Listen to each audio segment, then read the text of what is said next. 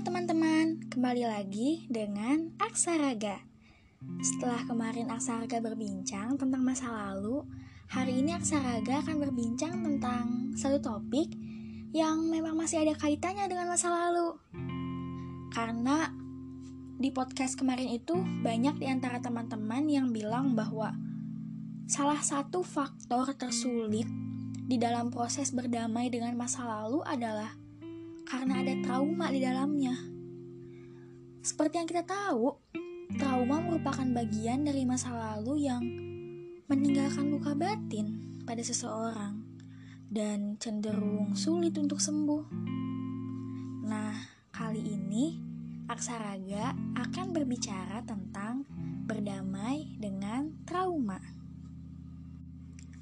Mungkin di podcast kali ini Aku akan berbicara tentang trauma melalui perasaan dan juga perspektif aku sendiri. Karena aku pribadi pun pernah mengalami jatuh dalam trauma dan sulit untuk bangkit. Walaupun sampai detik ini aku belum benar-benar sepenuhnya berdamai dengan trauma itu, tapi setidaknya ada beberapa hal yang mulai aku terima dan mulai aku akui. Mungkin di podcast kali ini akan terdengar lebih seperti sharing karena aku pun tidak begitu menguasai tentang teori-teori trauma itu. Tapi karena aku pernah ada di dalamnya aku akan mencoba untuk sharing kepada teman-teman. Karena di podcast kemarin pun teman-teman banyak yang menanyakan tentang memang kita bisa berdamai dengan masa lalu apabila trauma itu masih menghantui diri kita Aku akan mencoba menjawabnya di podcast kali ini. Kita udah sering banget mendengar kata trauma dan pasti udah gak asing di telinga kita. Bahkan banyak di antara kita yang udah mengerti apa aja sih penyebab trauma itu sendiri. Penyebab trauma tuh macam-macam ya, dan mungkin penyebab yang banyak kita ketahui itu kayak broken home, kecelakaan, atau pelecehan seksual. Tapi ternyata ada juga penyebab trauma yang mungkin terhitungnya kecil, tapi efeknya cukup besar. Kayak mungkin banyak di antara teman-teman juga yang dulu pernah di body shamingin, pernah dibilang gendut atau dibilang kurus, pokoknya diejek secara fisik. Dan mungkin ada juga di antara teman-teman yang akhirnya hal itu malah menjadi luka gitu dalam batin teman-teman. Bisa saja di permukaan kayak udah sembuh, udah normal atau udah baik-baik saja. Tapi sebenarnya luka itu masih ada dan masih berdarah di dalam hati kita, di dalam ruang-ruang jiwa kita. Apabila trauma itu tidak lantas disembuhkan secara tuntas, atau kita tidak pernah benar-benar berdamai dengan trauma, maka mungkin bisa jadi suatu saat pada saat kita berhadapan lagi dengan kondisi yang sama atau mirip, trauma itu akan kembali menyergap dan trauma itu akan kembali mengoyak hati kita sampai kita merasakan rasa sakit seperti dulu. Mungkin itu juga mengapa trauma sering disebut sebagai monster, sebagai musuh terbesar menyimpan trauma sendirian dengan berharap waktu akan mengobati luka yang ada dalam trauma tersebut, mungkin memang bisa meredakan trauma, tapi hanya di permukaannya saja. Seperti yang Aksaraga sampaikan di podcast babak kemarin, bahwa waktu itu nggak pernah benar-benar membuat luka sembuh atau hilang tapi waktu berjalan untuk membuat kita terbiasa dengan luka tersebut. Kita banyak melihat orang-orang dengan trauma yang cukup besar mampu bangkit dan sukses dalam bidangnya masing-masing. Tapi biasanya ada ruang dalam jiwanya yang kosong, hampa, dan juga tersiksa. Aku akan mengutip sedikit dari bukunya Elizabeth Kubler-Ross yang berjudul Death and Dying, beliau mengatakan bahwa ada beberapa tahapan yang menjadi proses mengatasi trauma. Yang pertama itu denial, penyangkalan atau pengingkaran. Yang kedua itu marah. Yang ketiga mengasihani diri sendiri. Yang keempat tawar-menawar atau tarik ulur biasanya dengan Tuhan. Yang kelima itu depression dan yang terakhir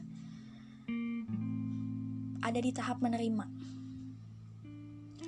Apabila kita sudah berhasil mencapai tahapan ini, tahapan menerima dengan ikhlas, barulah kita akan benar-benar bisa membebaskan diri dari cengkraman monster ini. Cengkraman yang kita anggap sebagai beban terbesar. Bila kita akhirnya bisa memaafkan seseorang atau situasi yang pernah melukai hati atau menghancurkan hidup kita di masa lalu, maka ucapan maaf gak lagi hanya sekedar keluar dari mulut, tapi benar-benar dari hati. Karena sekali lagi aku katakan, seperti di podcast kemarin, masa lalu itu tidak untuk dilupakan atau dibuang begitu saja. Kita masih tetap bisa menengoknya, termasuk masa lalu yang gelap atau yang kelam kita masih tetap bisa menarik berbagai macam pelajaran dari masa lalu itu. Jadi, menurutku kita memang harus menerima dan mengakui bahwa kita pernah ada di situ. Kita pernah mengalami kejadian tersebut.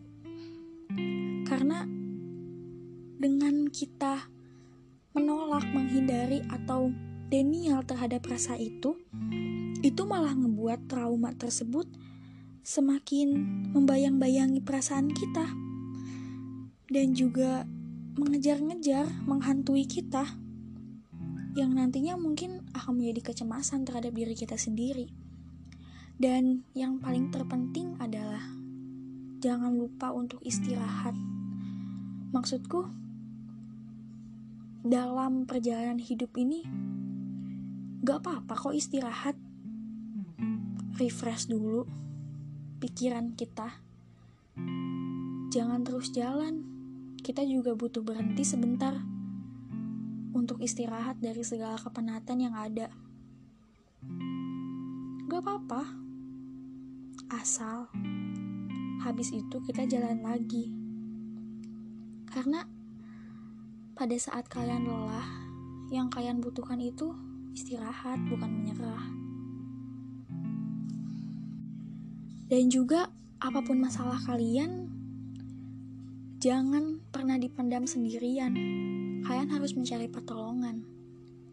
Mungkin bercerita kepada teman-teman kalian, bercerita kepada keluarga kalian, atau pada orang-orang terdekat kalian.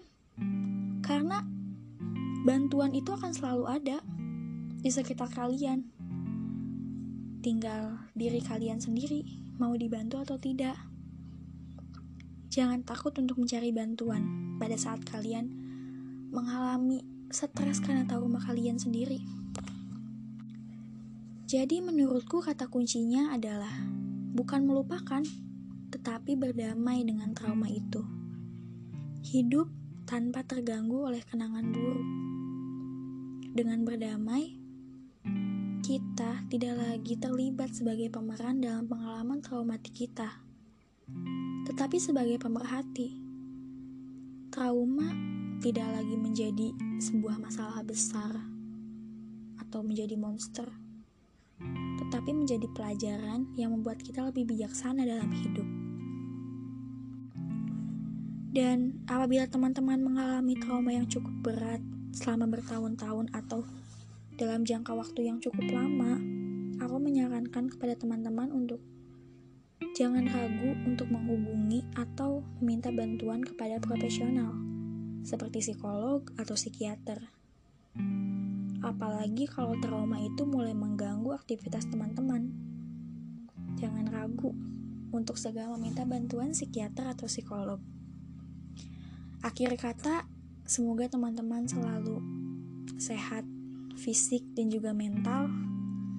Semoga selalu bahagia dan semoga hal-hal baik selalu menghampiri teman-teman semua. Terima kasih. Sampai jumpa di podcast selanjutnya. Salam Aksara.